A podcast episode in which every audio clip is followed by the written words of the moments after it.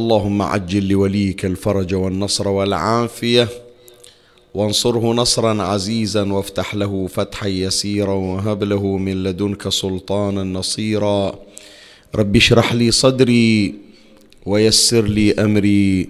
واحلل عقدة من لساني يفقه قولي. يا كاشف الكرب عن وجه أخيه الحسين.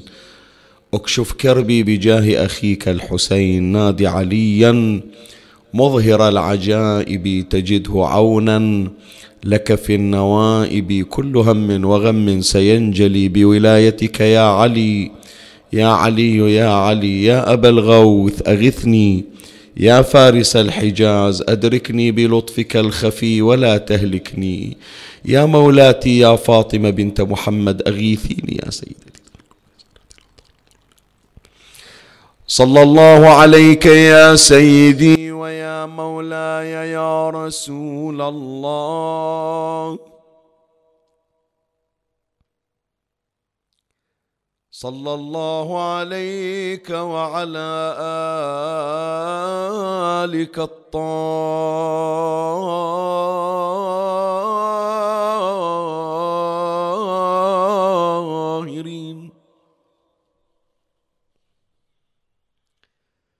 فاز من اعتصم بكم وامنا من لجأ إليكم. يا ليتنا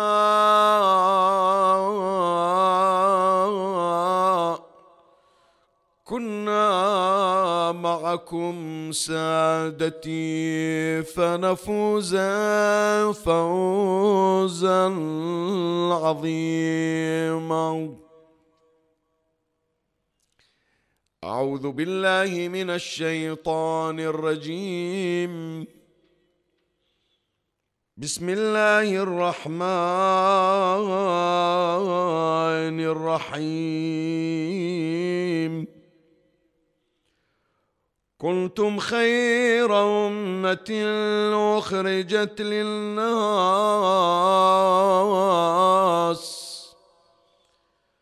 تأمرون بالمعروف وتنهون عن المنكر. وتؤمنون بالله ولو آمن أهل الكتاب لكان خيرا لهم. منهم المؤمنون وأكثرهم الفاسقون.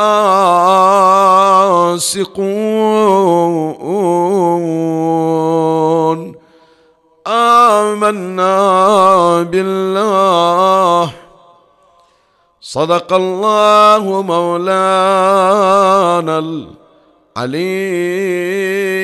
العظيم.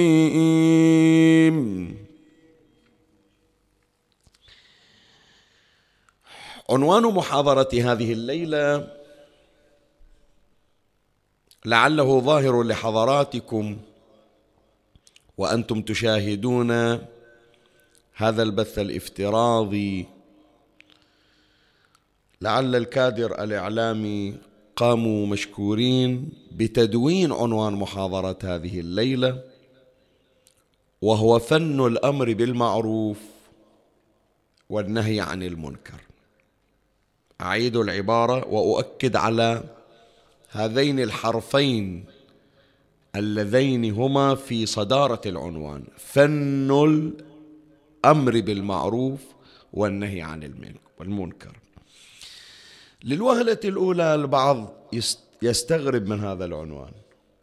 والأحرى أنه يستغرب ويتعجب من هذين الحرفين من عبارة فن الأمر بالمعروف. زين الأمر بالمعروف والنهي عن المنكر هما ركنان من أركان الإسلام فرعان من فروع الدين. طيب هذا الركن هل يحتاج إلى فن؟ هذا الفرع من فروع الدين. هل يحتاج إلى فن؟ هل سمعت شخصا قال لك ذات يوم بأن الصلاة لها فن؟ بأن الصيام له فن؟ زين الأمر بالمعروف والنهي عن المنكر هل يحتاج إلى فن لممارسته؟ فلهذا إحنا الليلة حديثنا عن هذا المعنى فن الأمر بالمعروف والنهي عن المنكر. وراح أقول لك ليش أنا مختار هذا التعبير تحديدا. أنا ما جاي أتكلم لك عن الأمر بالمعروف والنهي عن المنكر بما هما. لا. بل أتكلم عن فنهما. وقبل الخوض في غمار البحث هناك ثلاث ملاحظات على هذه الآية الشريفة التي ابتدأتها. راح أمر على هذه الملاحظات الثلاث وأستخدم هذه الملاحظات كمدخل ومقدمة لأصل الحديث. راح يبين لك من خلال هذه المقدمة ومن خلال هذه الملاحظات أهمية هذا البحث الذي نحاول أن نثيره وأن نتعرف عليه. أول ملاحظة يا إخواني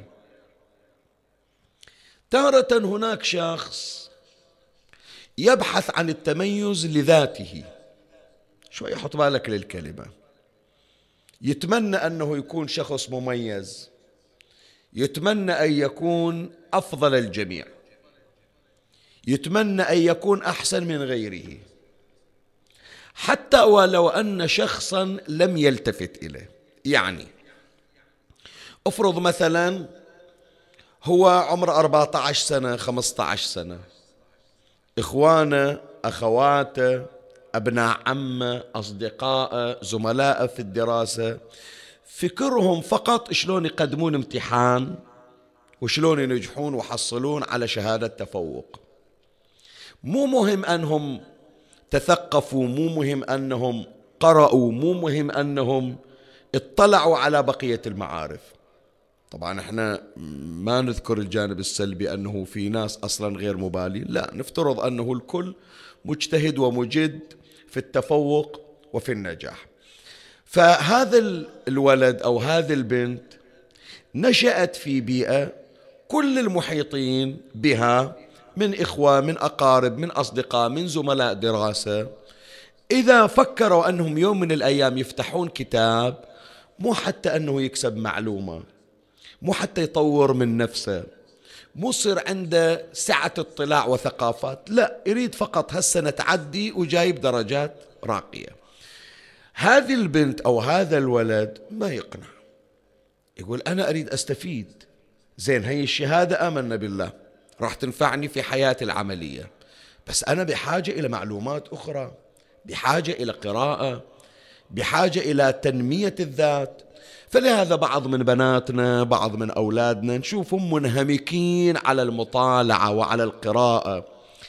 نوعية القراءة طبعا متفاوتة ومختلفة. في بعضهم يحب قراءة المعلومات العامة في بعضهم عنده آه، عشق إلى القراءة في الكتب والمعلومات الدينية. في بعضهم لا. بعض من بناتنا تعشق مثلا قراءة الروايات الأدبية. هذا أمر تتوق إليه تشتاق إليه. وبعض من بناتنا سبحان الله عندهم نهم يعني هذا الكتاب أبو المئتين صفحة ثلاثمائة صفحة في يومين تخلصه وتبتدئ في غيره ولا تمل ولا تكل. زين من نحكي وياهم هذا غرضي في الملاحظة. من نحكي وياهم نقول زين أنت يلي تقرين هالكم من الكتب وأنت يلي دائما تعشق مطالعة الكتب والقراءة تقرأ إلى من؟ ربعك جماعتك إخوانك خواتك زملائك في المدرسة أصلا مو في العالم اللي أنت فيه. تمام؟ هو يقول مو مهم أنا أبني نفسي. أنا أهم شيء أكون مقنع لذاتي. أني مو شخص جامد مو شخص مفلس مو شخص عديم المعرفة قليل البضاعة. ما أريد يوم من الأيام يسوون وياي اللقاء بالمصادفة ما أعرف. أركب كلمة على كلمة. اسمي جامعي واسمي أنا أحكي مثلا باللغة الإنجليزية لكن يسألوني يريدوني أجي أتكلم ما أعرف أتأتأ وأتلكأ في الكلام. أستحي يوم من الأيام واحد يوجه لي سؤال ما أعرف أرد عليه. شيء يمنعني هي الكتب موجودة وهي الثقافات موجودة. فأنا مو مهم أنهم أشاروا إلي وقالوا هذا الشاب أو هذه الفتاة متميز أو متميزة. أهم شيء أنا قانع بنفسي. أهم شيء أنا أرضيت ذاتي. فإذا أكو ناس يفكرون في الأفضلية والتميز وأن يكون أفضل الناس والخيرية اللي عبر عنها القرآن لنفسه. الناس قدرتني الناس احترمتني الناس كرمتني نور على نور زين على زين. ما صار أهم شيء أنا راضي عن نفسي. تمام؟ هذا نموذج. النموذج الثاني اللي يريد القرآن لا مو أنت تصير خير لنفسك. هذا مفروغ من عند أنه لما تصير الأفضل والمميز هذا أنت تنتفع. بس الأحسن من هذا أن تكون خير لمن؟ لغيرك. تبحث عن التميز حتى تنفع غيرك. أكو ناس يا إخواني مار عليكم هذا التعبير. يقولون شمعة تحترق من أجل الآخرين. مار عليكم هالتعبير. يقولون شمعة تحترق من أجل الآخرين. الشمعة لو عدها عقل وعدها لسان كان ما تتمنى تحترق. أنا احترقت بعد ما صرت شمعة. قطوني بالزبالة. بس يقولون فكرها هالشكل إحنا نستنطق الشمعة. نقول اي والله. أهم شيء ذولا قعدوا وقاموا يسولفون ذكروا الله على ضوئي.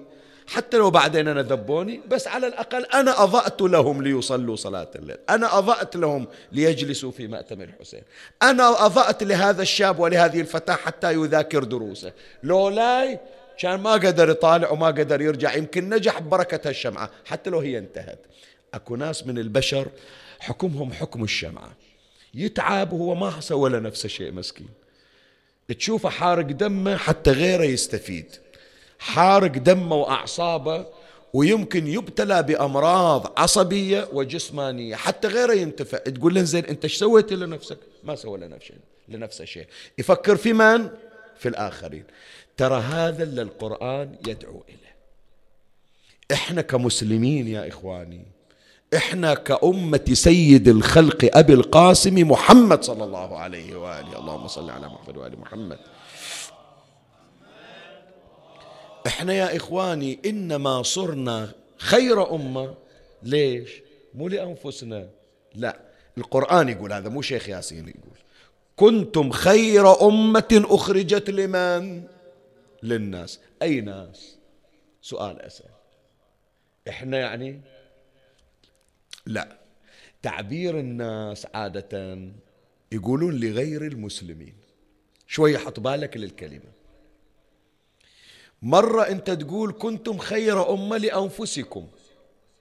يعني إحنا مسلمين أنا ويا جاسم هو يتعب على حسابي وأنا أتعب على حسابه. تمام؟ بس اللي يريد القرآن من يجيب لفظة الناس لأنه عادة القرآن من يجي يتكلم عن المسلمين يقول يا أيها الذين آمنوا. لكن من يتكلم عن ناس غير المسلمين يعبر عنهم القرآن شنو؟ يا أيها الناس. شايف؟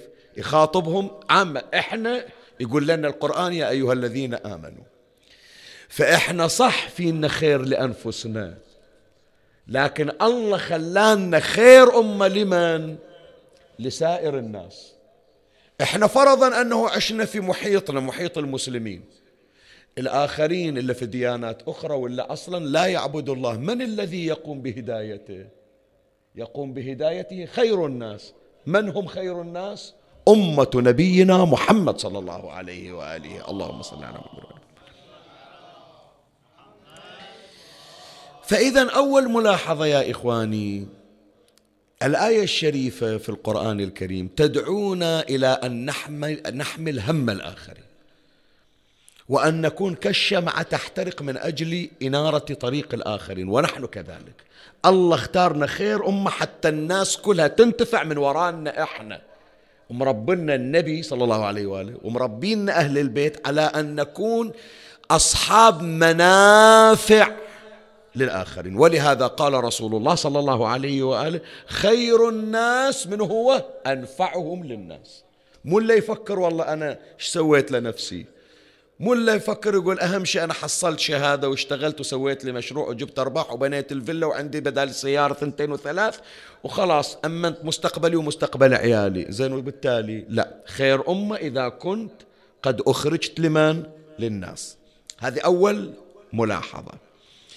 ثاني ملاحظة يا إخواني شلون إحنا صرنا خير أمة؟ إحنا الآن كمسلمين غير يسموننا خير القرآن مو يسموننا القرآن اللي يسمينا. كنتم خير أمة. خير أمة بماذا؟ خير أمة بالأمر بالمعروف والنهي عن المنكر. يعني من غير الأمر بالمعروف والنهي عن المنكر هل نحن خير أمة؟ سؤال أسأل. هذه بس فكر فيها حط في بالك وفكر فيها. القرآن في هذه الآية يقول كنتم خير أمة أخرجت للناس شو تسوون؟ تأمرون بالمعروف وتنهون عن المنكر. يعني بهذا الأمر بالمعروف وبهذا النهي عن المنكر كنتم خير أمة. لو السنة مثلا سنة عشرين عشرين قلنا يا جماعة الأمر بالمعروف والنهي عن المنكر ما يصرف. الناس ما تقبل الدول الأخرى ما تقبل يعتبرون هذا تصرف في الحرية الشخصية. يقولون هذا تدخل فيما لا يعني. فإحنا قررنا بأنه نشيل الأمر بالمعروف والنهي عن المنكر. كم أنت عندك رك... كم ركن من أركان الإسلام؟ عشرة؟ صلاة وصوم حج وزكاة وخمس أمر بمعروف ونهي عن المنكر جهاد في سبيل الله تولي لأولياء الله تبري من أعداء الله. عشرة. زين أنت عندك عشرة. قزر بالثمانية من شيل ثنتين. جود في الصلاة في الصيام في الحج في الزكاة في العمرة. في هالأمور هذه كلها لين وصلت للأمر بالمعروف. والنهي عن المنكر وقف استب خلاص. ما تكفيك ثمانية؟ فإحنا من غير الأمر بالمعروف والنهي عن المنكر هل نكون خير أمة؟ شو تقولون؟ زين.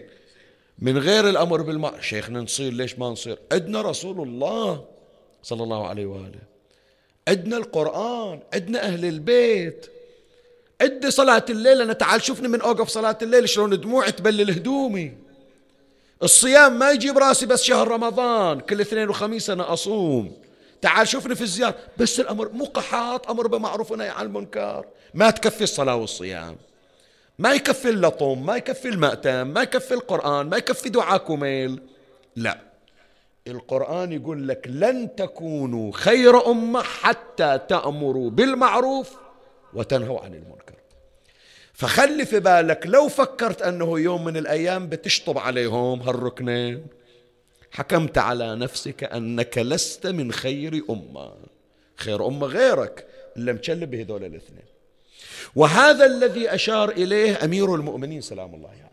أمير المؤمنين في آخر أنفاسه في ليلة شهادته ورحيله. عند وصية الإمام سلام الله عليه يقول لا تتركوا الأمر بالمعروف. هذه يعني إيش قد نقارنها من أول ما قريت أنا حافظنها هذه الوصية. بس اليوم قاعد أتأمل أقول يا سبحان الله غريبة يعني الكلمة. وهذه التساؤلات التي جالت في خاطري أريد أشارككم وياي كنت تشتركون وياي في هذا التساؤل. كلمة أمير المؤمنين سلام الله عليه لا تتركوا الأمر بالمعروف والنهي عن المنكر فيولى عليكم شراركم. ثم تدعون فلا يستجاب لكم. هذه كلمة أمير المؤمنين في الوصية. لا تتركوا الأمر بالمعروف والنهي عن المنكر فيولى عليكم شراركم. زين يولى علينا شرارنا فهمناها خلينا الأمر بالمعروف والنهي عن المنكر. الله جاب لنا واحد من أشد الناس شرا ما يقصر فينا. بس أنا صح يوم ما أمرت بالمعروف ونهيت عن المنكر أنا ما خليت الصلاة ولا تركت صلاة الليل. وبعد حافظ القرآن وبعد أقرأ الأدعية والمناجات. الإمام يقول يقول حتى لو دعيت ما يفيدك. لهذا قال ثم تدعون. زين هذا يعني بعد ما دام بعد يدعو يعني بعد مسلم بعد متدين. يقول صح أنت تدعو. صح تقرأ دعاء الكميل صح ليلة القدر الصيح في دعاء الجوشن الكبير سبحانك يا لا إله إلا أنت وتطول وتمطمط فيه. ما يفيدك دعاء صح. ثم تدعون فلا يستجاب لكم. فإذا يا إخواني في الملاحظة الثانية حط في بالك لن تكون من خير أمة محمد صلى الله عليه وآله حتى تأمر بالمعروف وتنهى عن المنكر. كم ملاحظة الحين صار عندنا؟ تحسبون لو ضع عليكم الحساب؟ أوه تونا في البداية راح عليكم. ثنتين عفي عليكم. صلوا على محمد وآل محمد.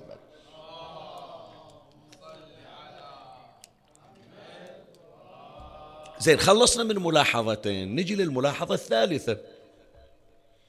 خلي أمر وياك على الآية اللي قريناها من قبل لأن فيها لفتة جدا جميلة وهي نحتاجها إحنا في حياتنا. اقرأ معي الآية. كنتم خير أمة أخرجت للناس تأمرون بالمعروف وتنهون عن المنكر. زين. وتؤمنون بالله ولو آمن أهل الكتاب لكان خيرا لهم. شاهدي في هذا آخر الآية.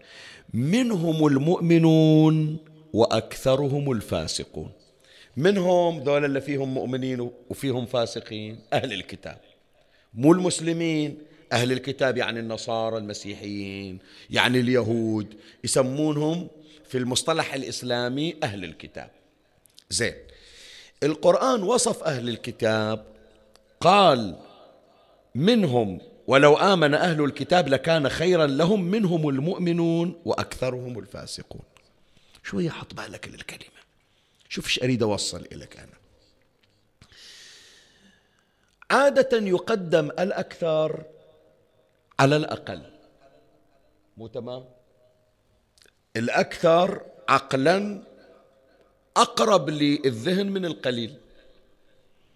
من قال منهم المؤمنون من علماء اللغة يقولون هذه من للتبعيض. يعني العدد المؤمنين قليل عدد الفاسقين كثير. فالمفروض بالترتيب الأكثر يكون مقدم على الأقل. شو يقول القرآن المفروض؟ المفروض القرآن بعقلنا يعني وإلا معاذ الله لا نفرض على الله شيئا. لكن المفروض يقول شنو؟ في وصف أهل الكتاب ولو آمن أهل الكتاب لكان خيرا لهم. أكثرهم الفاسقون ومنهم المؤمنون. الآن الماتم لو كان متروس وأريد أوصفهم. أقول ترى أكثرهم لابسين سواد وكم واحد لابسين ثوب. ما يصير أقول كم واحد لابسين ثياب بيضان والباقي كلهم لابسين سواد. تمام لو لا؟ أبدي بالأكثر ثم أجيب الأقل. القرآن لا بد بالأقل اللي هم المؤمنون. وخلى الأكثر وهم الفاسقون في الأخير. ليش؟ ليش يا جماعة؟ ترى القرآن يريد يربينا تربية جميلة جدا لطيفة. تارة واحد يجيك أفرض أنت تشوفه شخص عاصي منحرف لكن عنده نقاط بيضاء في حياته. ما يصلي. يمكن تصدر من عنده بعض الألفاظ النابية لكن إحنا البحارنا نقول شيوم تطلبه في حاجة يفزع لك تطلب من عنده أمر تشوفه هو السباق أكثر من غيره. يمكن تروح لغيره توقف وياه أسبوع تحشمه. تعال يا معود مشروعنا بنائنا أوقف ويانا القرية تحتاجك. إن شاء الله بشوف إن شاء الله بشوف هذا اللي يمكن ما يصلي أو يمكن ألفاظ من عنده مثلا نابية. هذا من تقول له قول إن شاء الله متى نبدي؟ ما تجي أنت صاحب الشغلة وإذا هو واقف ينتظرك قبل. زين. هذه النقطة المضيئة. في حياته حتى لو كان عنده سواد كثير. الإسلام يربينا لا طالع السواد طالع النقطة البيضاء. من هذا الخير اللي موجود تقدر توسع دائرة الضوء عنده فتبدد السواد وتقضي عليه. لكن إذا نظرت بنظرة سلبية هذا ما في خير ما عليك. يا ولد الحلال يصلي. أي يصلي يصلي. منو قال لك صلاته مقبولة؟ تعال شوف سواد إذا فكرت فقط في الجانب المظلم في الجانب الأسود في الجانب السلبي مع الأسف حتى النقطة البضيء المضيئة بدل ما تستفيد من عندها تخسرها. فيصير كله سواد. واضحة القضية؟ شوف القرآن من جاء إلى أهل الكتاب. مع العلم أكثرهم فاسقون. القرآن هو نفسه يقول عن أهل الكتاب أنهم أكثرهم فاسقون. لكن يعلمنا يقول اشتغل على هالكم مؤمن اللي عندك. بد بهالكم مؤمن. فلهذا وصفهم. قال ولو آمن من أهل الكتاب لكان خيرا لهم منهم المؤمنون. بدبهم يقول خلينا نشتغل عليهم. الباقي من الفاسقين إحنا إذا اشتغلنا على ذول المؤمنين وجبناهم إلى الإسلام قدرنا بعدين نأثر في الفاسقين. شوف الإسلام والقرآن شلون يربينا على كسب الآخرين. أنا لما عندي واحد هالواحد أنت تقول هذا شخص ما نشوفه حضر ماتم ما شفناه يوم من الأيام طب مسجد؟ زين جا محرم جاك على الأقل ليلة عاشر. نعمة من. من هالحضور ليلة العاشر اشتغل عليه حتى تجيبه طوال السنة. السنة والله فكر كل سنة يطلع لا يوم صلى لا يوم زار. السنة شاف الجماعة كلهم راحوا لزيارة الحسين قال خلي أروح وياهم. استفيد من عنده. خلي زيارته للحسين. السنة تصير انطلاقة للتغيير في حياته. وكم واحد ترى يا إخواني صاروا خوش أوادم من وراء موقف من وراء موقف قادهم إلى الهداية. هذه تربية القرآن الكريم. هذا شيء بسيط موجود يعني أنت تستشف من التقديم والتأخير أن القرآن يهتم بالجوانب المضيئة عند العصاة وعند المنحرفين. ثم يراهن القرآن على هذا هذه النقطة البضيئة ليحول الصفحة السوداء إلى صفحة بيضاء ببركة نقطة بيضاء. صار واضح مولاي؟ طيب هذا كله إحنا من جينا إلى هذه الملاحظات توقفنا على جماليات الأمر بالمعروف والنهي عن المنكر. شوف إحنا بعدنا ما حكينا عن الأمر بالمعروف والنهي عن المنكر. لكن هذه بس مجرد إثارات وملاحظات من الآية. فصار بأن الأمر بالمعروف والنهي عن المنكر شيء جميل. زين. شيخنا الأمر بالمعروف والنهي عن المنكر شيء جميل. ليش الناس ما تحبه؟ ليش الناس يتأذون؟ ليش من واحد يدخل إلى غرفة محادثة أو إلى دردشة أو إلى وسائل التواصل الاجتماعي في تويتر أو غير تويتر بدعوة أو بغرض الأمر بالمعروف من واحد أوهو يلا بدأ الحين. الحين ببدي هذا حلال وهذا حرام. تمام لو لا؟ أنت من تقول لواحد بأمرك بمعروف وبنهاك عن منكر؟ ما يرضى. تمام لو لا؟ زين إذا إحنا قلنا بأن الأمر بالمعروف والنهي عن المنكر مما تقدم هو جميل ليش النفس نافرة؟ أنا أقول لك. لأنه مع الأسف نحن نفتقر إلى شنو؟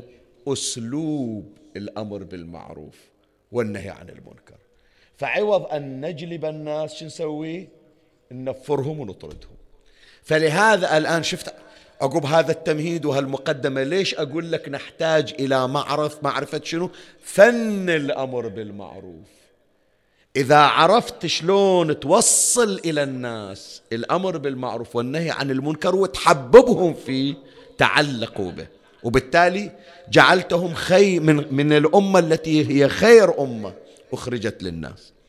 فلهذا أنا اخترت هالعبارة وهالعنوان فن الأمر بالمعروف والنهي عن المنكر. من خلال ما تقدم إن شاء الله الآن أشرع في بيان صلب البحث.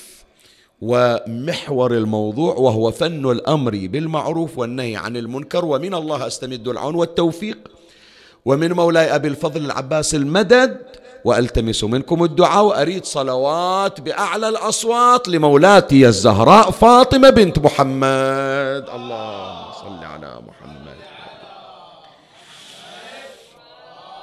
في فن الأمر بالمعروف والنهي عن المنكر راح أتناول مطلبين.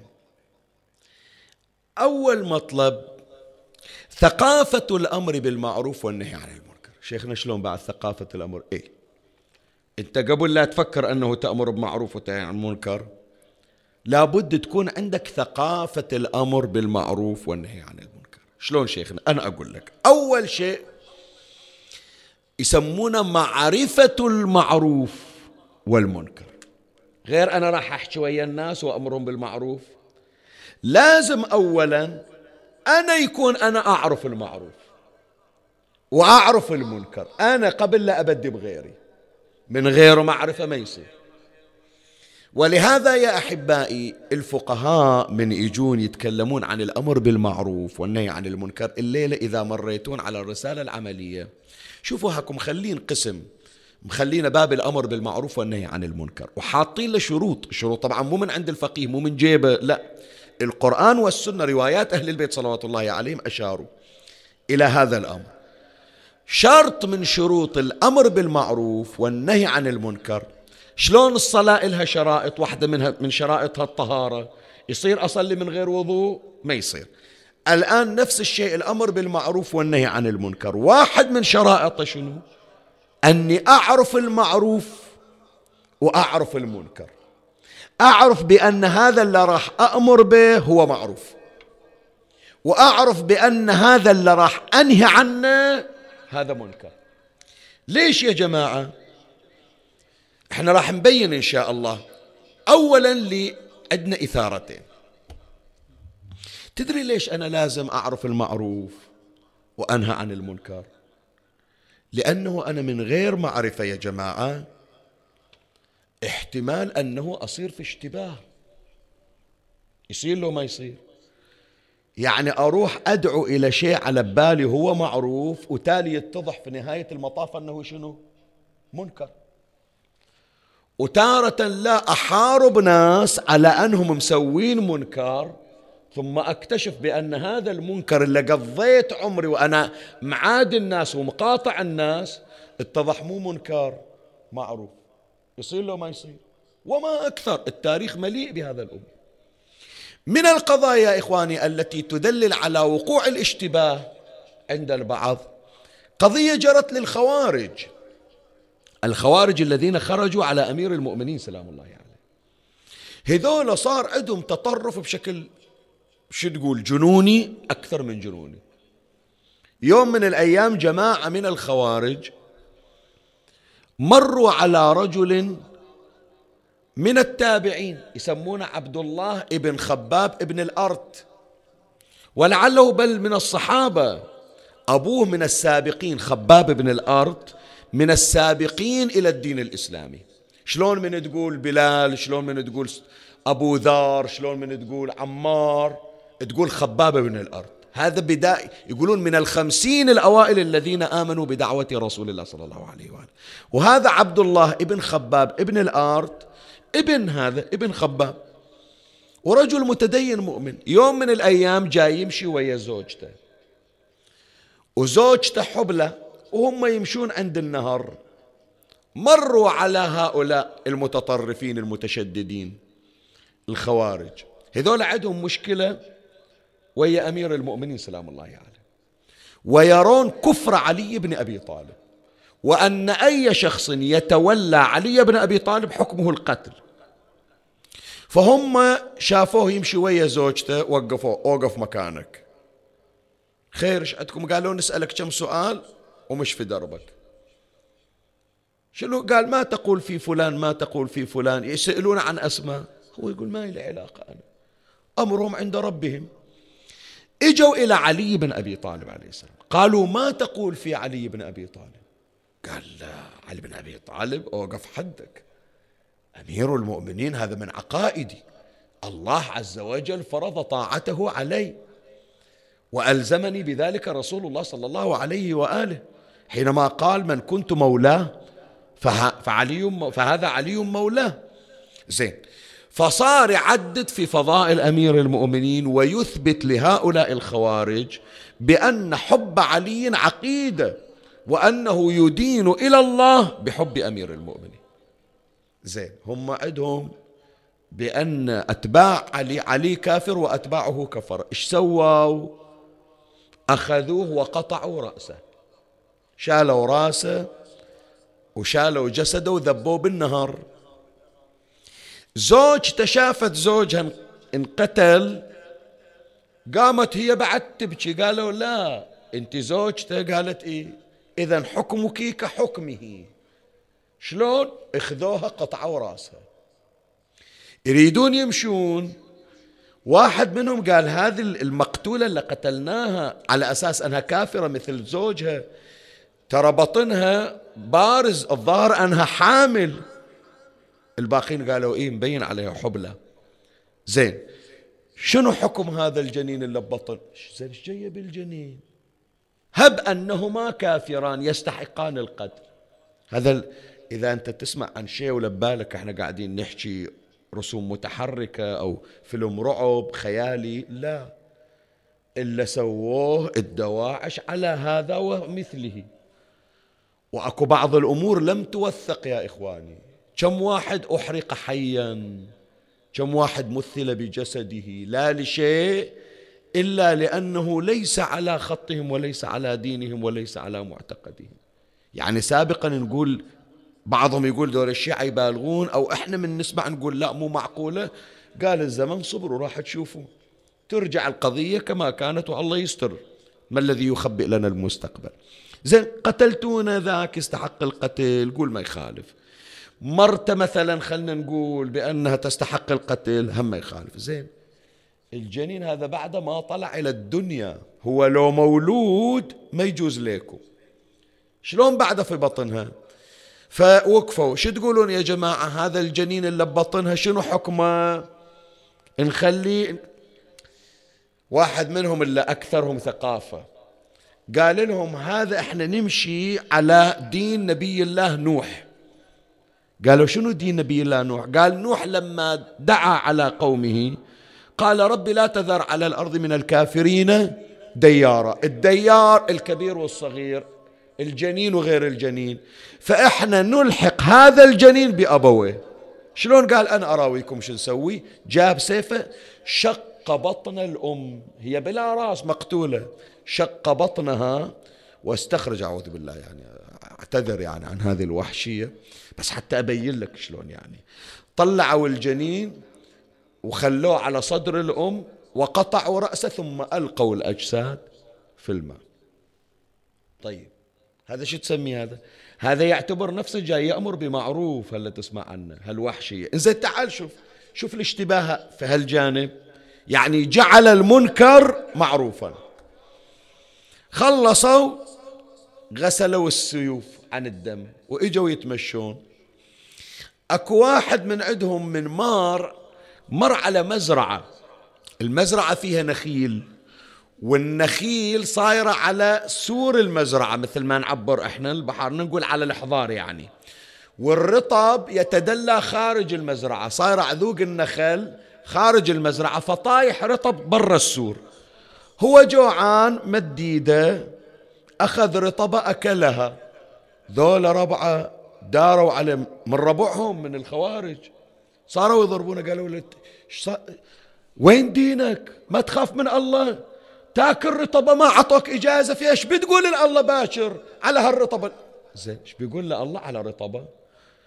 وهلا قتلتونهم اللي أجسادهم بعدهم هناك في النهار. هالطفل اللي طلعتونه من بطن أمه وقطعتون راسه. الله ما بيسألكم بيسألكم عن الرطبة يعني. شوف الاشتباهات اللي عندهم. التورع في رطبة والتهاون في دماء ثلاثة. هذا اشتباه يصير. فأنت ليش مطلوب من عندك أول تعرف المعروف؟ وتعرف المنكر قبل لا تأمر بمعروف وتنهى. على محمد وآل محمد. اللهم صل على محمد وآل شوف لازم توقف عند التقسيمات قبل أن تأمر بالمعروف. لا تقول لي أنا تعلمت شيخنا وأنا أعرف المعروف والنهي عن المنكر. ترى في تقسيمات لازم أنت تكون على دراية بها. شلون؟ جاسم حط بالك لي. أحيانا أنا عندي معروف لكن هذا المعروف اللي عندي هو منكر عندك. شلون شيخنا؟ المعروف مو واحد يختلف. شلون؟ أنا أقول لك. الآن تاخذ إلك واحد شيعي وتاخذ إلك في المقابل واحد سلفي. حط بالك إحنا الآن المسلمين عندنا شوف كم تصنيف. عندنا شيعة عندنا سنة من المذاهب الأربعة عندنا سلف عندنا أباضة عندنا زيدية تمام لولا ما نقدر نلغيهم. هذا موجودين في الدول الإسلامية كلها. فأنت جنابك أخذ اثنين. خذ لك شيعي يفرض من البحرين خذ لك من العراق من أي مكان شيعي خلف كتر. وبالمقابل جيب لك واحد سلفي من السعودية من غير مكان هذا السلفي وهذا الشيعي. وحط قبر الحسين ابن علي يوم الأربعين. القبر بعد مو السلفي عند قبر الحسين والشيعي عند قبر الحسين غير لا هو قبر واحد. شوف الشيعي شلون يشوف الزيارة زيارة القبر. والسلفي شلون يشوف زيارة القبر. واضح؟ حط بالك. أنا كشيعي عندي بأن زيارة قبر الحسين عليه السلام من الأمور المقربة إلى الله عز وجل. مو بس معروف من أعرف المعروف. عدل لا؟ السلفي يقول لا. نفس القبر قبر الحسين. يقول أنا عندي بأن زيارة القبور هذه شرك لأنه لا يجوز أن أتوسل بالقبور لأن التوسل بغير الله شرك. وقصد القبور أمر منهي عنه. هذا في منطق السلفيين. فأنت تصور هي زيارة واحدة زيارة قبر الحسين. تمام؟ تطبيق هذا وين؟ ما يجي ما أجي أنا إلى سلفي وأروح أهاجمه. ولا سلفي يجي إلي ويهاجمني. ليش أنت تهاجم هذا السلفي؟ إيه ليش ما يروح إلى زيارة قبر الحسين؟ عم أنت شوي شوي على هذا سلفي هذا. الدين ماله المذهب ماله يقول بأن هذا بدعة وهذا شرك. كيف أنت تأمر بالشرك؟ وهو نفسه كسلفي ما يجي يلزمني أنا كشيعي تعال أنت مشرك. ليش؟ أنا مذهبي. نعم لو سويت شيء في مذهبي يحكم مذهبي بأنه شرك وسويته أصير مشرك. بس أنا اللي توصلت إلى من الدليل بأن زيارة قبور الأولياء من أعظم القربات إلى الله. فأنا بالعكس حينما أزور الحسين أكون لله أقرب من زار الحسين عارفا بحقه كان كمن زار الله في عرشه. أنت مذهبك قسم بأن زيارة القبور منكر. أنا مذهبي قسم زيارة القبور. أنها شنو؟ منكر لو معروف؟ معروف. فأنت لازم تحط في بالك هي التقسيمات. ما تقول والله أنا رحت أخذت كتاب أنا سلفي وأخذت كتاب سلفي وقريته وأريد أطبقه على كل الناس. أجي إلى الشيعة في العراق وأقول لهم أنتم مشركين. وأروح للسنة مثلا أفرض في مصر عند قبر الحسين وعند قبر السيدة نفيسة وعند قبر السيدة زينب وأقول لهم أنتم مشركين. أنت حسب مذهبك لا تزور قبر إلى أن تتوصل إلى الحقيقة. ولا تتهمني أنا بأني منكر والله أنا جاي أنهى عن منكر. لا. أنا أقوم بمعروف لأن من المعروف زيارة القبور. فهذه واحد من التقسيمات. الثاني من التقسيمات أيضا يا إخواني حتى المنكر. حط بالك شوية. ما منجيب سلفي وشيعي. لا اثنين شيعة. بس إحنا عندنا خلافات فقهية لو ما عندنا خلافات. قد يكون هناك شيء هو منكر حسب تقليدي. حسب رأي الفقيه اللي أنا أرجع إليه. لكن هو ليس بمنكر لديك. منها مثلا حلق اللحية. أكو بعض من الفقهاء بل مجموعة من الفقهاء يرون بأن حلق اللحية حرام. أكو فقهاء آخرين يرون بأن حلق اللحية ليس بحرام أمر جائز. بل وهناك تفصيل حلق بعض اللحية حلق كامل اللحية ترك جانب دون جانب. أنا مو في صدد بيان نفس المسألة. فأنا ما يصير لأنه أنا الفقيه إلا أرجع إلى يحرم علي حلق اللحية ألزم إلي واحد وأقول له أنت مسوي منكر. خلي أسأل أول يمكن راجع إلى فقيه يقول بأن هذا ليس بمنكر. تمام لو لا؟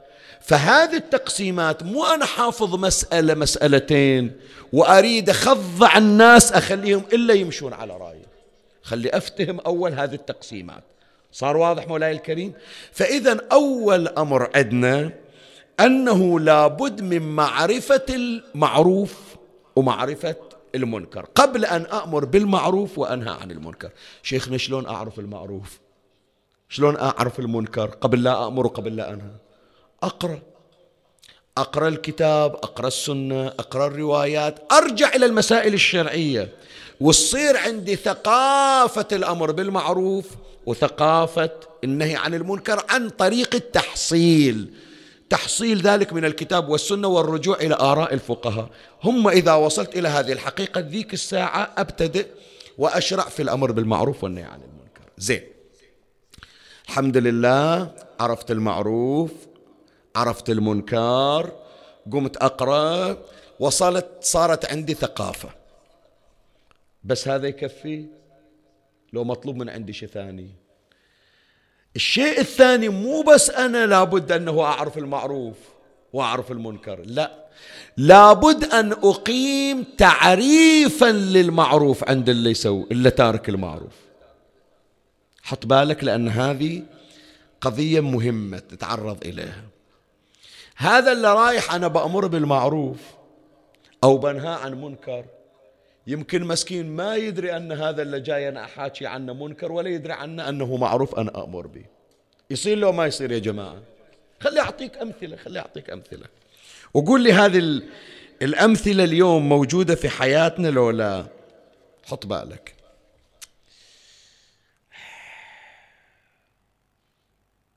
مرة من المرات يجي ولد من أولادنا أول مرة يطب مسجد أول مرة يطب حسينية. هذا مسكين تو اليوم طالع من بيتهم. يوم هو هالولد أبو 12 سنة أبو 10 سنين. قاعد في البيت ماخذ راحته يلبس اللبس العادي. أمة تلبس الشورت. ما فصلت إلى ثوب ما اشترت إلى بدلة. ياخذ راحته بعد طفل ملبس لنا شورت مثلا. أو فرض مثلا قصة شعره شعره مثلا كبير أو شيء من هذا الكبير حسب الموديلات اللي موجودة اليوم. يوم اللي فكر هالولد يطلع ويجي إلى المسجد أول ما يشوفه واحد أنا أذكر لك صورة هي صارت وتكررت في البلد وفي غير البلد. من أول ما يطلع تعال وين جاي أنت؟ إيش هاللباس اللي لابسنه جاي إلى الصلاة بشورت لابس يلا اطلع برا. تمام لولا زين بعده هو. بعد أول مرة جاي مسجد يمكن أول مرة طالع من بيته. فهذا لما أنا أجي إلى بدعوى أنه هذا اللباس وهذه الهيئة لا تناسب قدسية المأتم ولا قدسية المسجد. صح أنا أعرف. أعرف بأن المكان المقدس له ضوابط خاصة. وهذا مو شيء غريب يا جماعة. لا تزعلون لا يصير بخاطركم. اليوم الدنيا كلها قائمة مو بس الإسلام. مو بس الإسلام اسمع إيش أقول لك. الدنيا كلها قائمة على ضوابط معينة. هذه عندك الآن تروح إلى الدول. ملكة المملكة المتحدة. شايف؟ الملكة إليزابيث حتى واحد من الحكام أو من الرؤساء يجي يزورها يشرطون عليه بدلة خاصة. لون خاص مو أي لون يلبسه. لو تتابعون الأخبار وتمرون أنتم أهل معرفة شوف حتى لما بيجي بيدخل شلون وين يقعد شلون ياكل شنو نوعية اللبس اللي يلبسه هذا بعد مو دين يحكم معاذ الله ما أقول يعني كذا. أقول مو مثل ما عندنا إحنا قرآن وروايات. بس عندهم أعراف وعندهم عادات يمشون عليها. تمام لو لا؟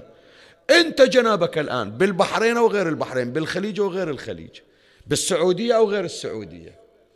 تريد تزور مثلا الملك تريد تزور مثلا رئيس الوزراء تريد تروح إلى وزارة.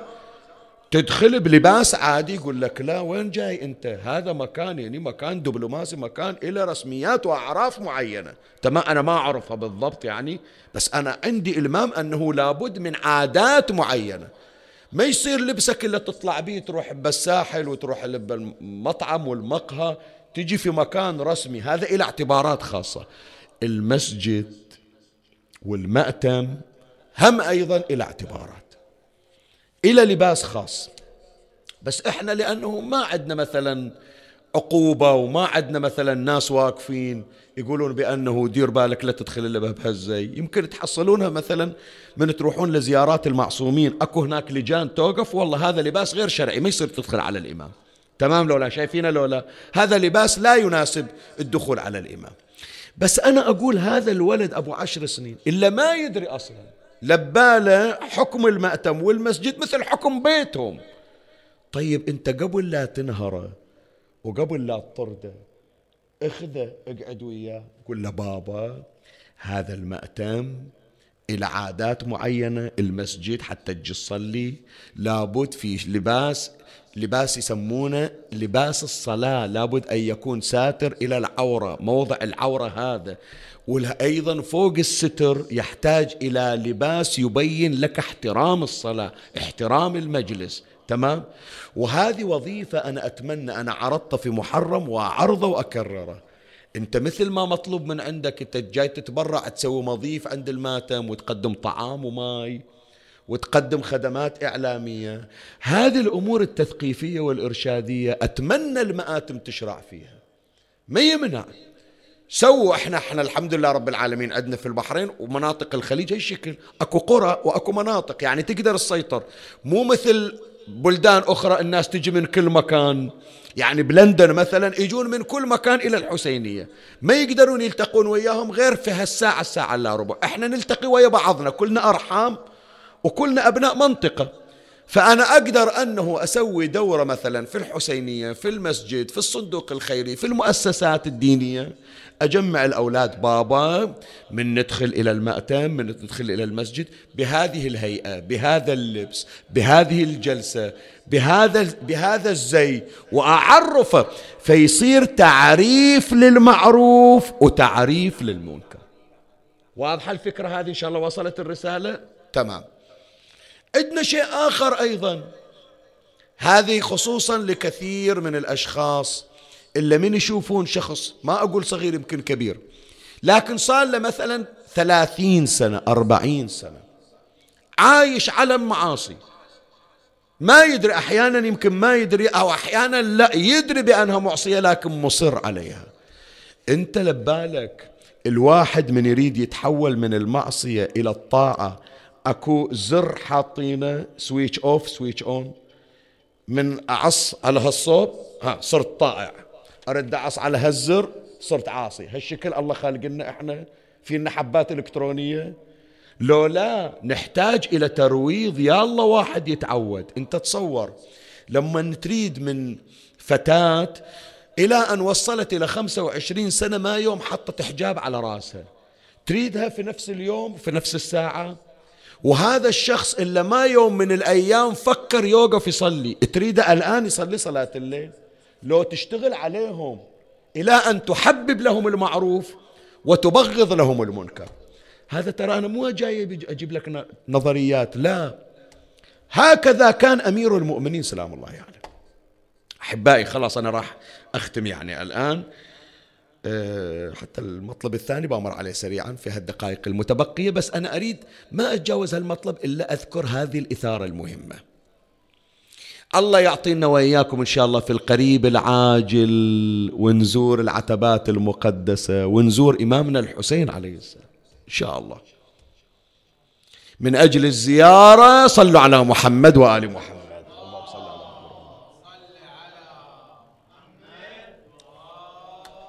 خلي قبل لا أكمل باشوف كم واحد منكم راح العراق؟ من هالصوب. كم واحد منكم راح العراق؟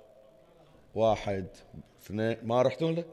رحتون اثنين. كلكم من هالصوب؟ زين خل... خلينا القرنة الباقي كلكم رحتون؟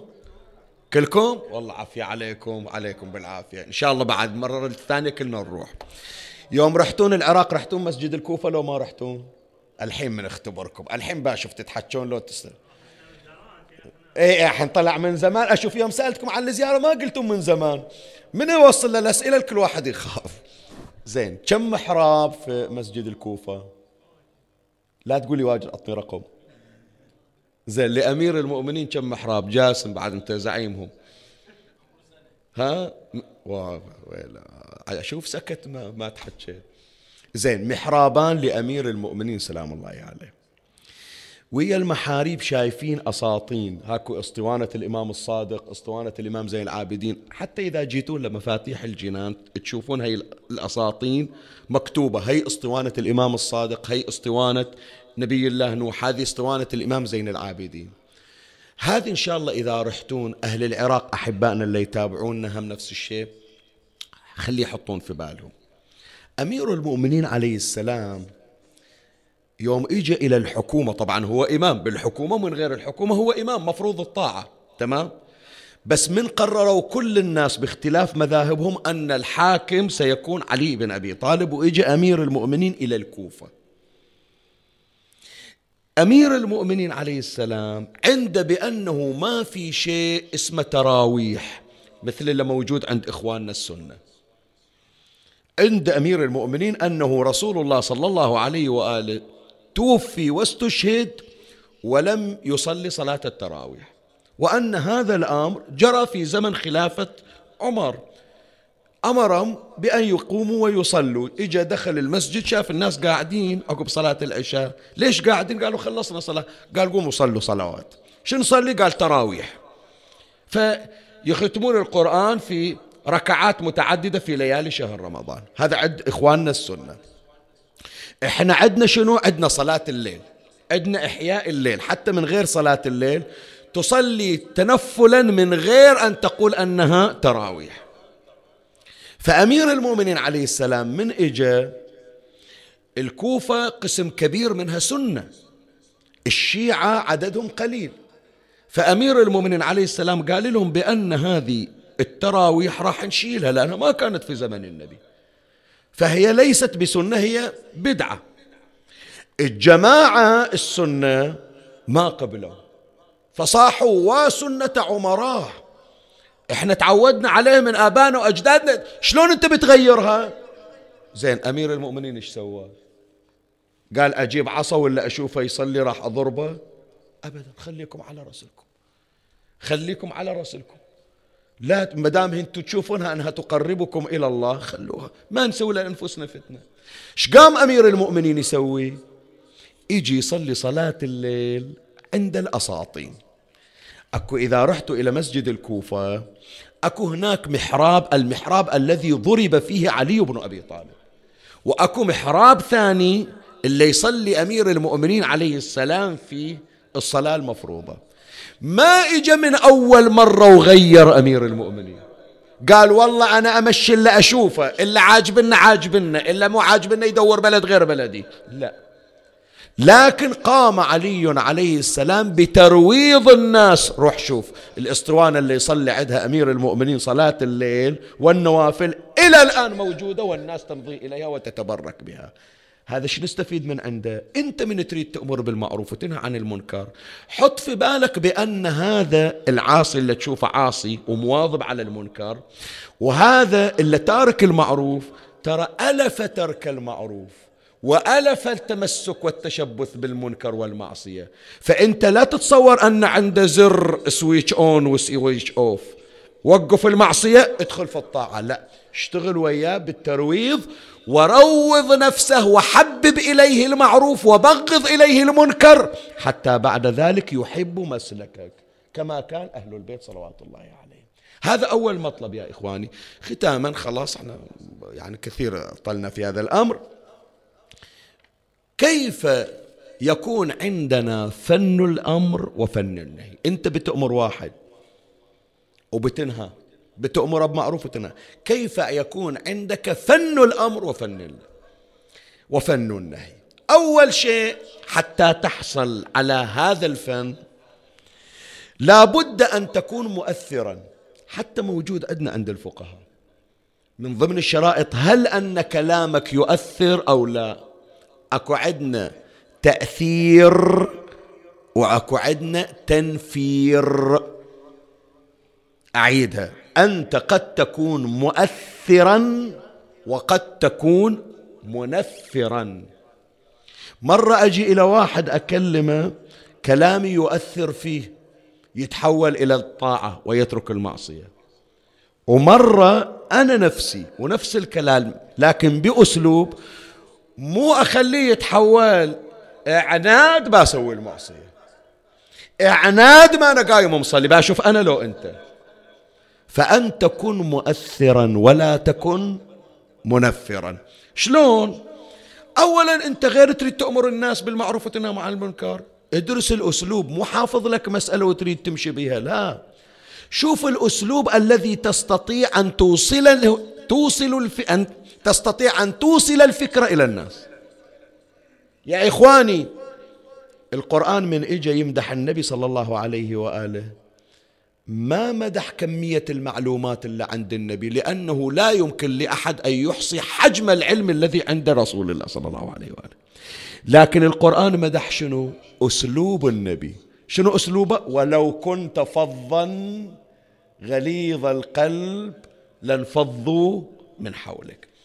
مدح أسلوبه ما مدح معلوماته. قد النبي بالفعل بالفعل النبي أصلا ما جاب يمكن قطرة من بحر علمه.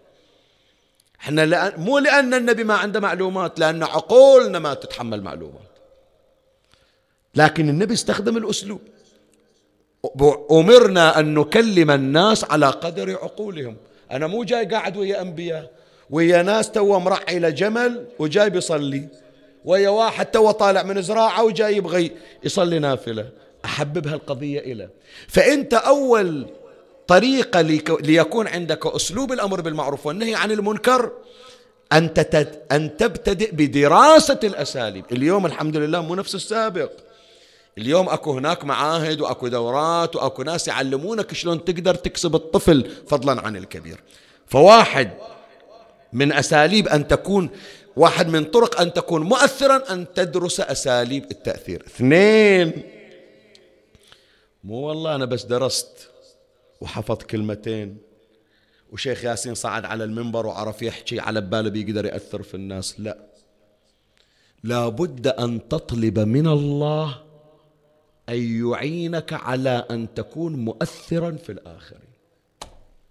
شوي حطوا بالكم لهالكلمة هذه. مرات أنا أحفظ أحضر لمجلس مال خمس ساعات مو ساعة ساعة ونص.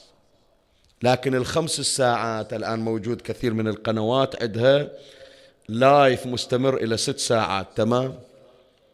بعض مهشكة القنوات الآن يفتح ال live برنامج مثل المحطات التلفزيونية. 24 ساعة شغالة. لكن أنت لو تشغل هذه القنوات 24 ساعة من ال 24 ساعة كم كلمة اللي ترسخ في ذهنك وتبقى وتغير حياتك؟ لا تقول لي ال 24 ساعة أنا السماع. قل لي ال 24 ساعة كم دقيقة فيها أثرت فيك؟ أنا يمكن قاري لي ألف كتاب. من يوم أنا صغير وأنا أقرأ إلى الآن. أقول فرضا مثلا لكن من حجم المعلومات اللي عندي كم كلمة تؤثر في الناس؟ تدري التأثير شنو؟ مو بحجم القراءة ولا بحجم المحفوظات. وإنما حينما أستعين بالله أن أكون مؤثرا. هذا من وين نجيب الكلام القرآن. القرآن على لسان نبي الله موسى عليه السلام. رب اشرح لي صدري ويسر لي أمري. اسمع هذه شاهديني. واحلل عقدة من لساني. تالي يفقه قولي. مو بس عرف تحكي في بعضهم يقولون موسى قال هالكلام لأنه لسانه في لتغة. وجابوا قصة من وين ما أدري أنه يوم هو صغير أخذ جمرة وحطها في لسانه واحترق لسانه قام من يحكي ألتغ موسى. مو صحيح هذا الكلام. إذا كان ما يعرف يحكي ترى هو مو أول مرة يحكي بس عند فرعون. شلون قضى عمره عجل؟ شلون راح إلى مدين؟ شلون قعد ويا شعيب؟ لا يعرف يتكلم. بس موسى يقول يقول يا رب مو بس أريد أتكلم أريد كلامي يصير مؤثر وأول من يلين قلبه قلب فرعون. والسحرة اللي يجيبهم اللي هم يقولون بعزة فرعون إنا لنحن الغالبون تاليها أريدهم هم يكونون أقرب إلى الله ببركة هذا الكلام. فلهذا قال واحلل عقدة من لساني شنو؟ يفقه قولي. مو تحفظ لي بس معلومات. اسأل من ربك أن يوفقك لأن تكون مؤثرا في الناس. وهذه هي النورانية في الكلام يا إخواني. اللسان لو شلون ما يشتغل من غير نور. ما يفيد. إن شاء الله على بالك أمير المؤمنين أثر في الناس والله بمفاتيح الجنان. عفوا بنهج البلاغة. أو الإمام زين العابدين بالصحيفة السجادية. لا. تدري تأثير كلام أهل البيت بشنو؟ في الزيارة الجامعة. كلامكم نور وأمركم رشد. نورانية الكلام. خلى واحد يجيبوه مثل أربعة أجزاء نهج البلاغة مالت أمير المؤمنين اللي كتبها الشريف الرضي. خلى يسوي أربعين مجلد. خلى يسوي أربعة آلاف مجلد. لا يؤثر في الناس كتأثير كلام علي بن أبي طالب سلام لأن علي يحمل نور الكلام. ونحن نأخذ كلام كلامنا من نور كلامهم صلوات الله عليهم. من هنا يا أحبائي أنا أقول الكلام مهما طال ومهما توسع إن لم يكن ممزوجا بكلام محمد وآل محمد صلوات الله عليهم فلا تأثير له. بعد نهاية المطاف أنت صرت مؤثر مو بس مؤثر لازم أنت كداعي لازم أنت كآمر بمعروف كناهي عن المنكر. اسمعوا هذه يا أحبائي يا بناتي يا أخواتي يا أولادي يا أبنائي يا إخواني اللي قاعدين تدونون إلا قبل لا أوصل أنتم ترسلون إلى التلخيصات جزاكم الله خير الجزاء. لأي داعي لابد أن تعيش حالة الآخر؟ لا أن تجعل الآخر يعيش حالتك. شلون؟ أنا الآن عمامة على راسي ولحية وكذا وشي أريد أولادي من يصلون أريدهم شيوخ عليهم عمايم مثلي أريدهم يصيرون مثلي. لا. لابد أن أعيش حالتهم. لابد من أطلب من هذا الصبي الصغير أفهم معيشة الصبي شلون حياة الصبي شلون رغبات الصبي شلون. أنت قاعد في مأتم ومسجد وتبغى واحد قاعد على مكان المعاصي تريد تخليه من أهل المساجد. مو تجيبه وتجره من أول مرة. فكر ذول اللي قاعدين يعصون الله شلون يفكرون؟ ثم عش حياته. عش حياته مو يعني تروح ترتكب معصية مثله. لكن لو كنت أنت عاصيا كيف تستطيع أن تتخلى عن المعصية؟ الحمد لله رب العالمين. احمد ربك فتحت عينك على طاعة. ما ابتليت بهذه المعصية. لكن لو كنت في يوم من الأيام في مثل مكانه شلون تبغى الناس تعاملك؟ شلون تبغى الناس تغير من عندك؟ شلون بتقدر تتخلص من معصية أنت مقيم عليها ثلاثين سنة وأربعين سنة؟ شايف؟ فأنت لابد أن تعيش هم العاصي هكذا كان أهل البيت يا إخواني. يجي واحد إلى النبي صلى الله عليه وآله يقول له يا رسول الله إني أحب الزنا. اللهم أجرنا يا الله. شوف شلون هاي في حد ذاته فيها جمالية. شلون هذا الشاب وثق في رسول الله أنه سي سيحتضنه برحمته. لأن عرف بأن النبي هو الرحمة للعالمين وما أرسلناك إلا رحمة للعالمين. شايف؟ ما قال النبي بيضربني عجب بعد زاني أراويك الحين. لا. إجا النبي بكلامه بمنطقه بمنطق العصاة قال أتحب أن يفعل ذلك في أختك؟ قال لا ما أرضى. زين أتحب أن يفعل ذلك في أم؟ قال لا لا لا أمي ما أرضى. قال فالناس إما أخت لك أو أم لك. قال خلاص يا رسول. من باكر بعد أنا ما لا أدانيه ولا أسويه. ما اجى قال حرام بتروح جهنم ما أدري. لا ابدا هذا الكلام مو. تعامل تعامل معه رسول الله بمنطق الشباب. يقول أنا أدري عنده غريزة يحتاج إلى واحد يحرك الغيرة في قلبه. فهذا الخطوة الثانية. الخطوة الثالثة والأخيرة حتى تغير في الناس. اسمعوا يا شباب. اسمعوا يا اللي تدخلون عادة. تريدون توجهون النصائح. جزاكم الله خير الجزاء. الهم اللي شايلينه في قلوبكم أن تروا الناس في حالة من الصلاح تشكرون عليه. لكن أنا أسألك جاسم رد علي. لما أشوف واحد يسوي معصية وأبغاه يتغير التغيير لازم يصير من من هو؟ من الداعي لو من المدعو. أنا الآن الداعي. خلنا بقول لا لا حاشاك أنت جاسم. أنا العاصي وأنت جاي تصلحني. أنا العاصي وأنت الآن شيخ ياسين جاي تريد تصلحني. فيوم تقول بأن هذا حرام لا تسويه منو المفروض يتغير؟ أنا العاصي لو أنت اللي كلمتني. ها؟ أنا لا. أنا العاصي المفروض اللي أسويها. لا يا إخواني التغيير مو بس من العاصي. حتى أنت اللي جاي تدعيني. اسمع إيش أقول لك؟ يوم تفكر تأمر بمعروف وتنهى عن منكر لا تقول والله كلمة بقولها وبمشي. لا تقول والله تغريدة بكتبها اهتدوا اهتدوا أو ما اهتدوا مثل ما يقولون بعضهم جهنم تحرق. لا. يوم اللي تفكر أنت بأنه لابد من تغييره. تدعوه وتبقى مجتهدا في الدعاء له أن يغيره الله. إن شاء الله على بالك كلمة وذبيناها ومشينا. لا! تحمل همه تشيل همه في قلبك.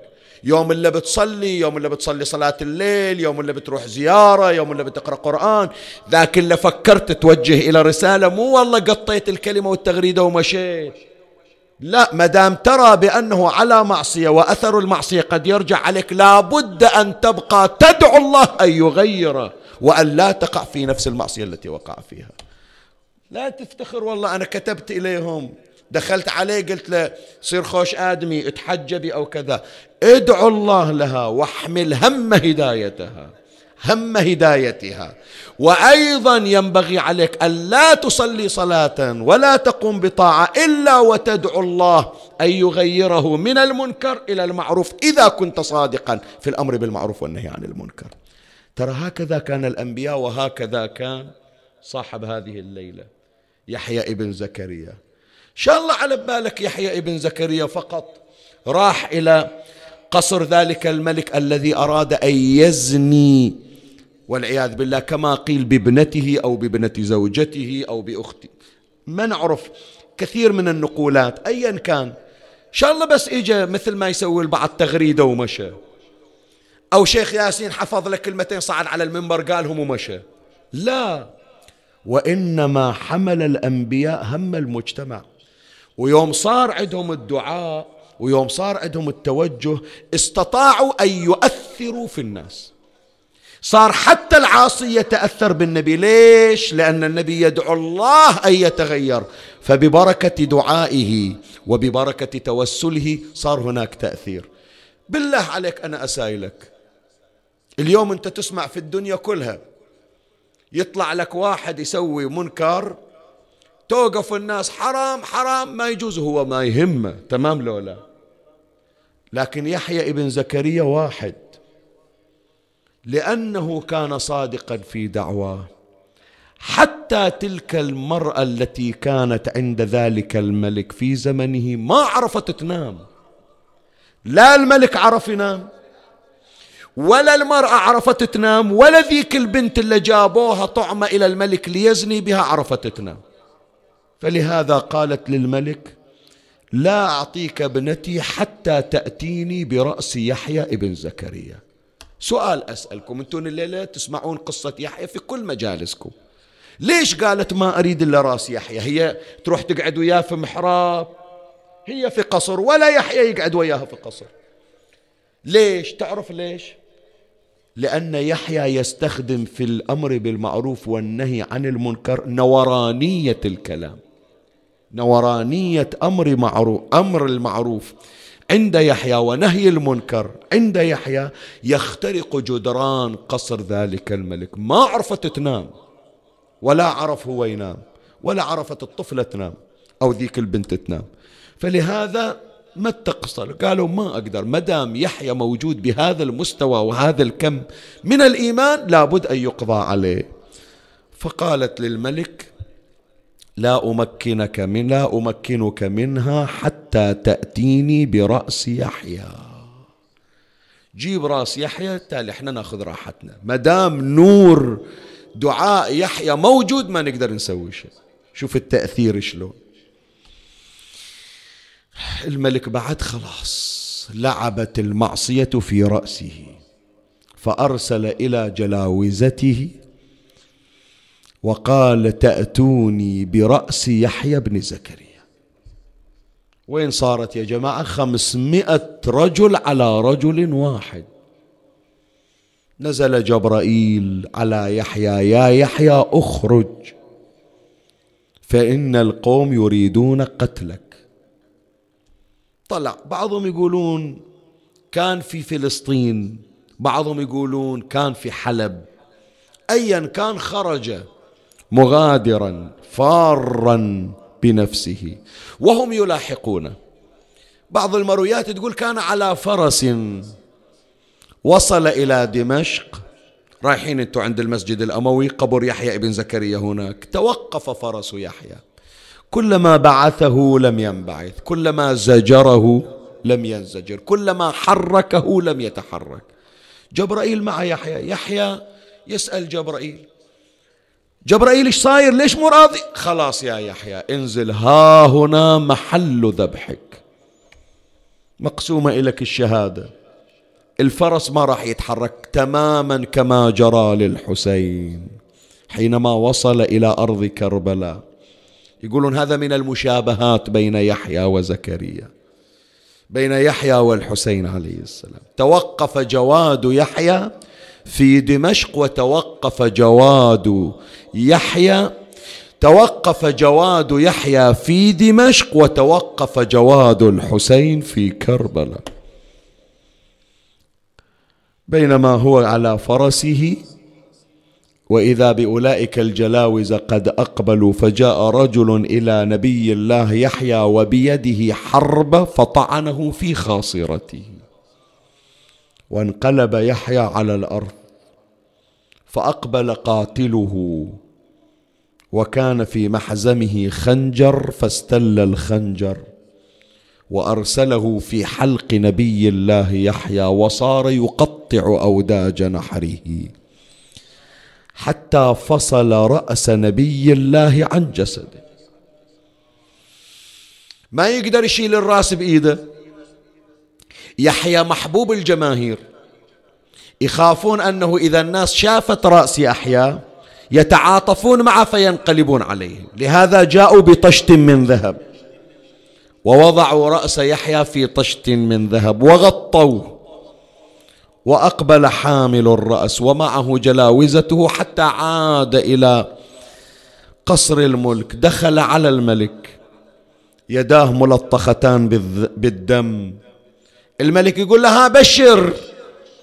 قال أيها الملك جئتك برأس يحيى بن زكريا. وين؟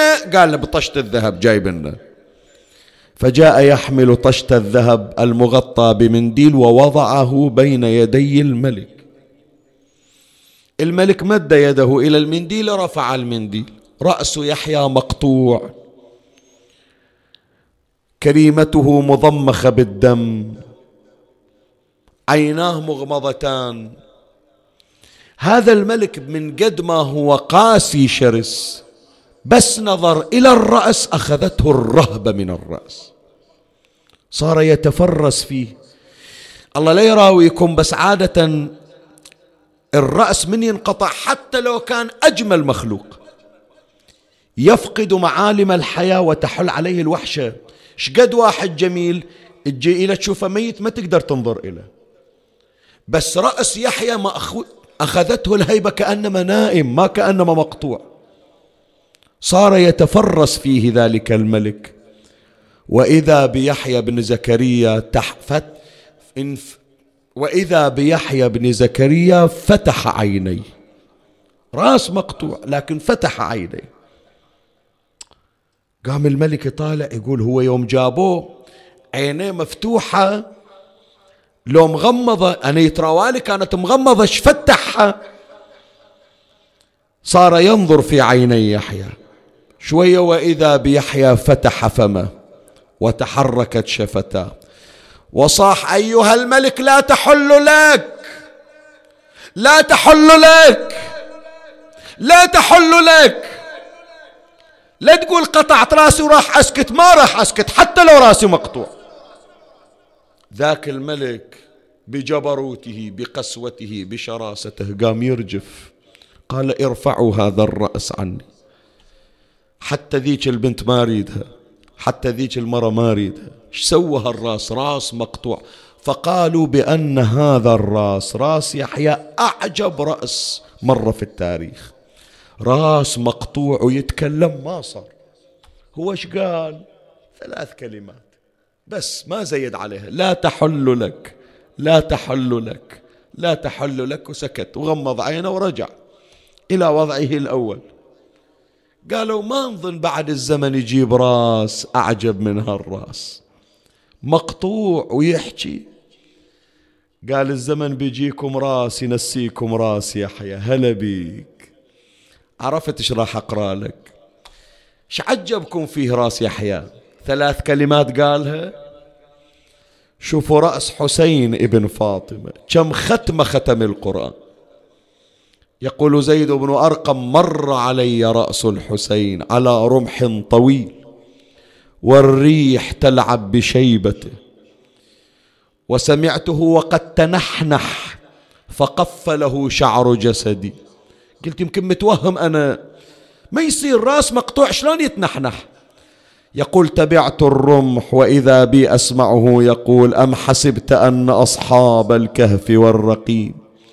كانوا من آياتنا عجبا. قلت رأسك يا ابن فاطمة أعجب وأعجب. أهل الكهف حيروا الناس بشنو؟ 309 سنين لكن رؤوس على أبدان. وإنت يا حسين راسك على الرمح ويقرأ قرآن. وين صار؟ حتى يحيى ابن زكريا ما صار إليه. عمي ما أدري. الليلة الخطباء يذكرون هالكلمة لو ما يذكرونها ما أدري. أنا هم كل سنة من أقرب مصيبة يحيى ابن زكريا أنا أقرأ الجسد أدلي وين؟ جسد يحيى أدلي وين؟ دمشق. هم أنتم رايحين إلى سوريا وشايفين قبر يحيى. بس رأس يحيى وين يا جماعة؟ ما أدري. هل أرجع إلى جسده؟ هل دفن في تلك البلدة؟ هل دفن في موضع ولا نعلم عنه؟ ما ندري. بس يقولون بس هذا المكان. رأس يحيى شالوه من مكان الجسد من دمشق وودوه إلى قصر الملك ولعله دفن هناك. بس قول لي راس الحسين كم بلد راح؟ من كربلاء إلى الحنانة من الحنانة إلى الكوفة من الكوفة إلى الشام. مر على القادسية عسقلان بعلبك قنسرين كم بلد ببلد؟ بعد. أحرق قلبك شوية. هل سمعت بأن يحيى بعد أن قطع رأسه؟ انضرب الرأس. قل لي رأس الحسين كم ضربة انضرب؟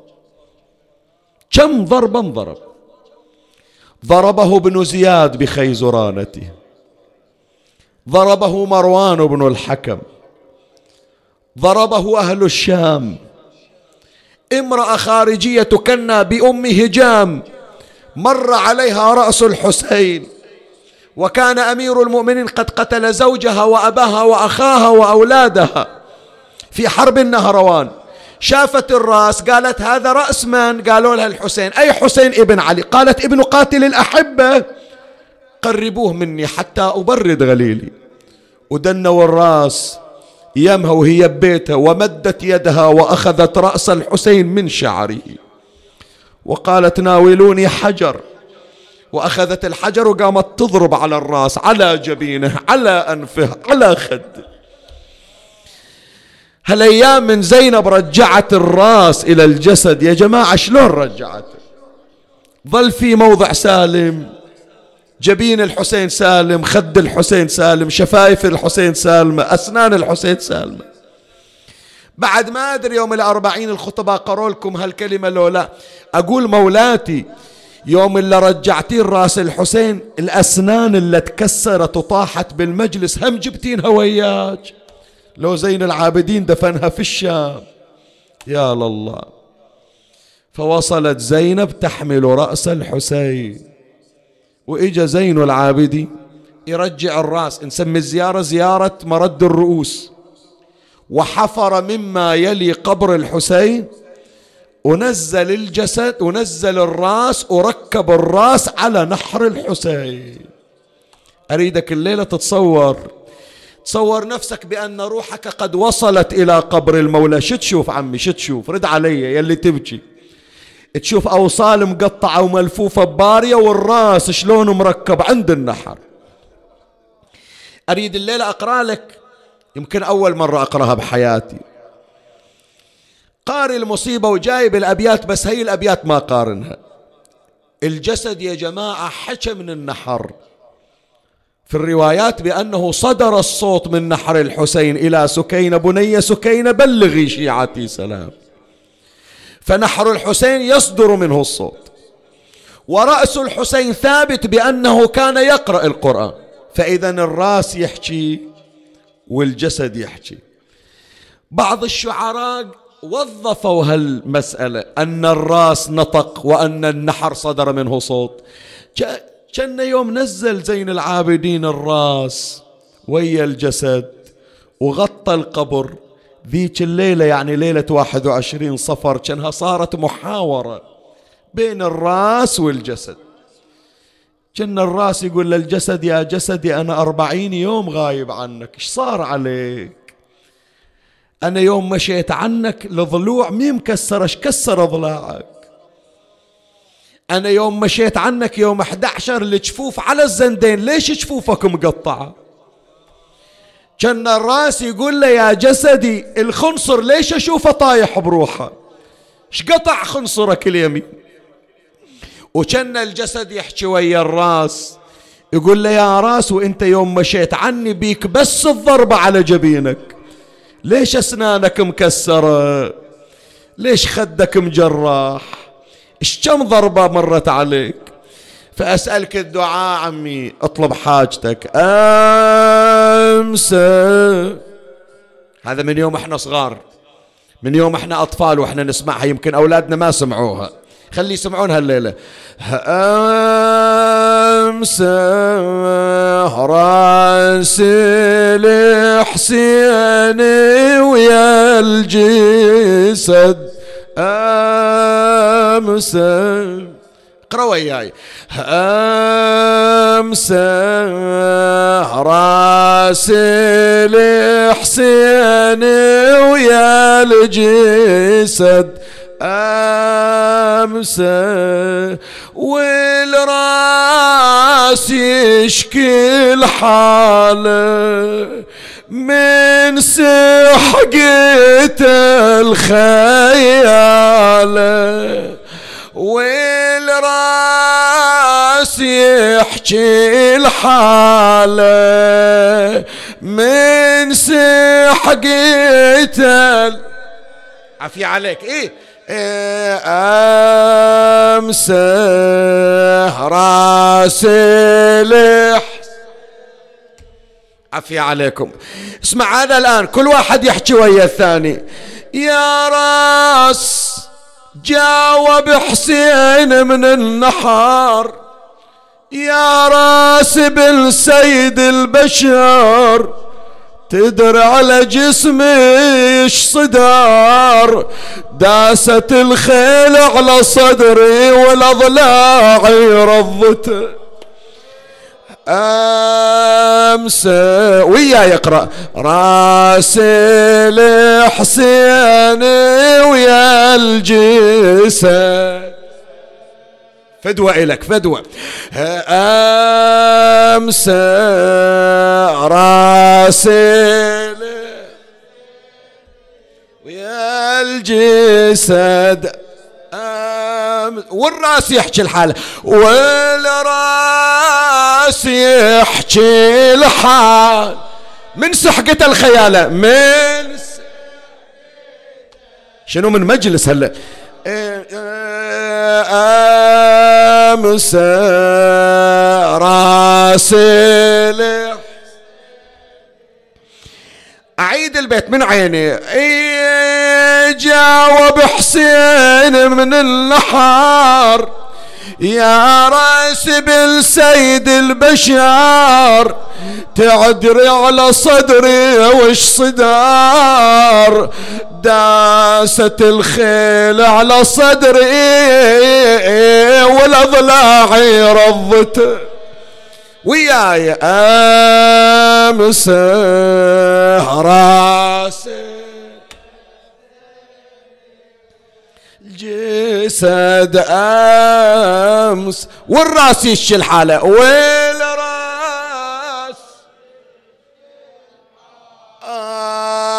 من سحقتل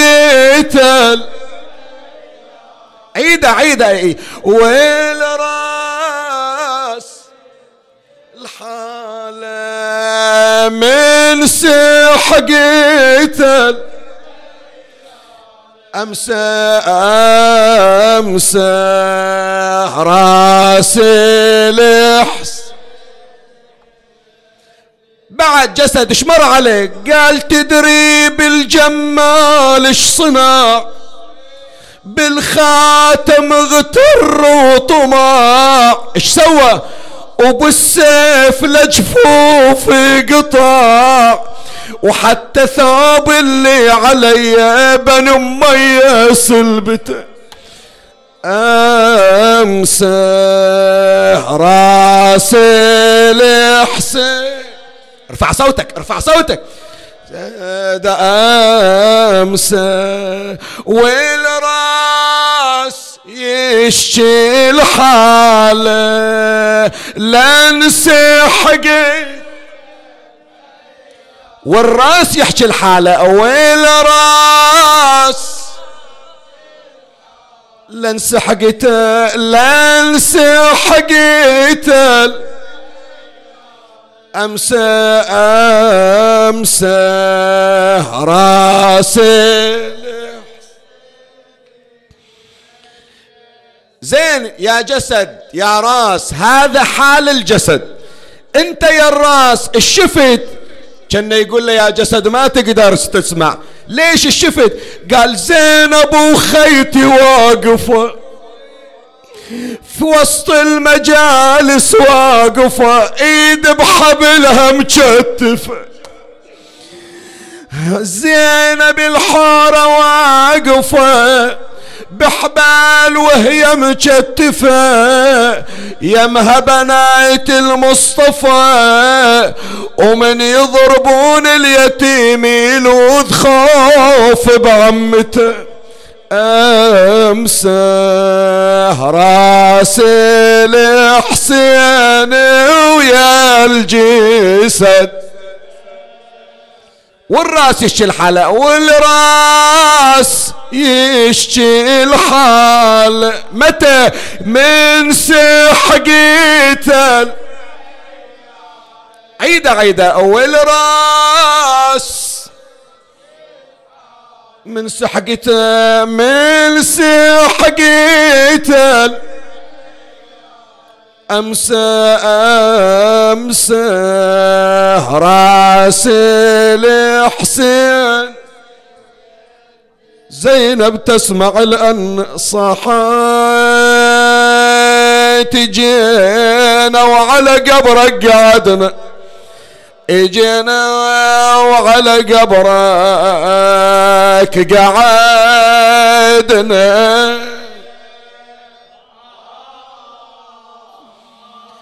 ونخيناك يا عزنا وضمدنا هذه المحامل قوم ردنا.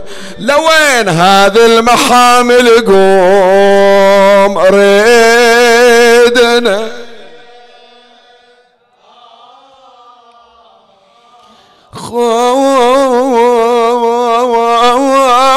يا أبو علي يا خويا أنا شلون أروح للمدينة؟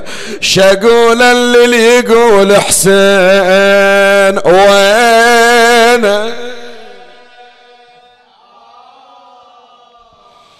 آخر بيت ارفع صوتك. شقولة وين للي سايلني من الناس؟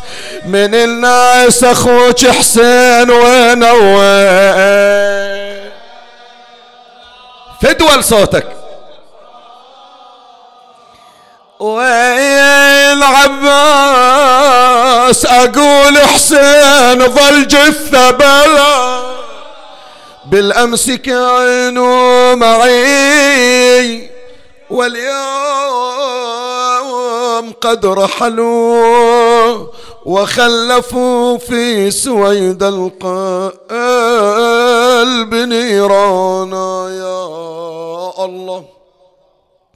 اللهم صل على محمد وآل محمد.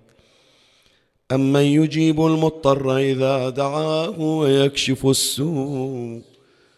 أمن يجيب المضطر إذا دعاه ويكشف السوء أمن يجيب المضطر إذا دعاه ويكشف السوء يا قاضي الحاجات يا مجيب الدعوات يا سامع الشكايات اسمع لنا واستجب يا الله اللهم اشف المرضى اللهم اقض حوائج المحتاجين اللهم من كان محروما من الذرية ارزقه الذرية الصالحة. اللهم أصلح لنا في أولادنا وبناتنا. اللهم ألف بين الأزواج والزوجات. اللهم ألف القلوب بين الإخوة والأخوات. اللهم وفق بين الأرحام والجيران. اللهم ارزقنا توبة قبل الموت. تبيض بها وجوهنا عندك. اللهم ارزقنا رضا ساداتنا محمد وآله الطاهرين. فإن في رضاهم رضاك يا رب العالمين. اللهم عجل فرج إمامنا صاحب العصر والزمان شرفنا برؤيته وارزقنا شرف خدمته ترحم على أمواتي وأموات الباذلين والسامعين وجميع المسلمين وشيعة أمير المؤمنين ومن لا يذكره ذاكر يا رب العالمين سيما إلى خدمة أبي عبد الله الحسين أخص بالذكر أستاذي سماحة السيد جاسم الطويرجاوي أوصل لهم جميعا ثواب هذا المجلس وبلغهم ثواب الفاتحة مع الصلوات.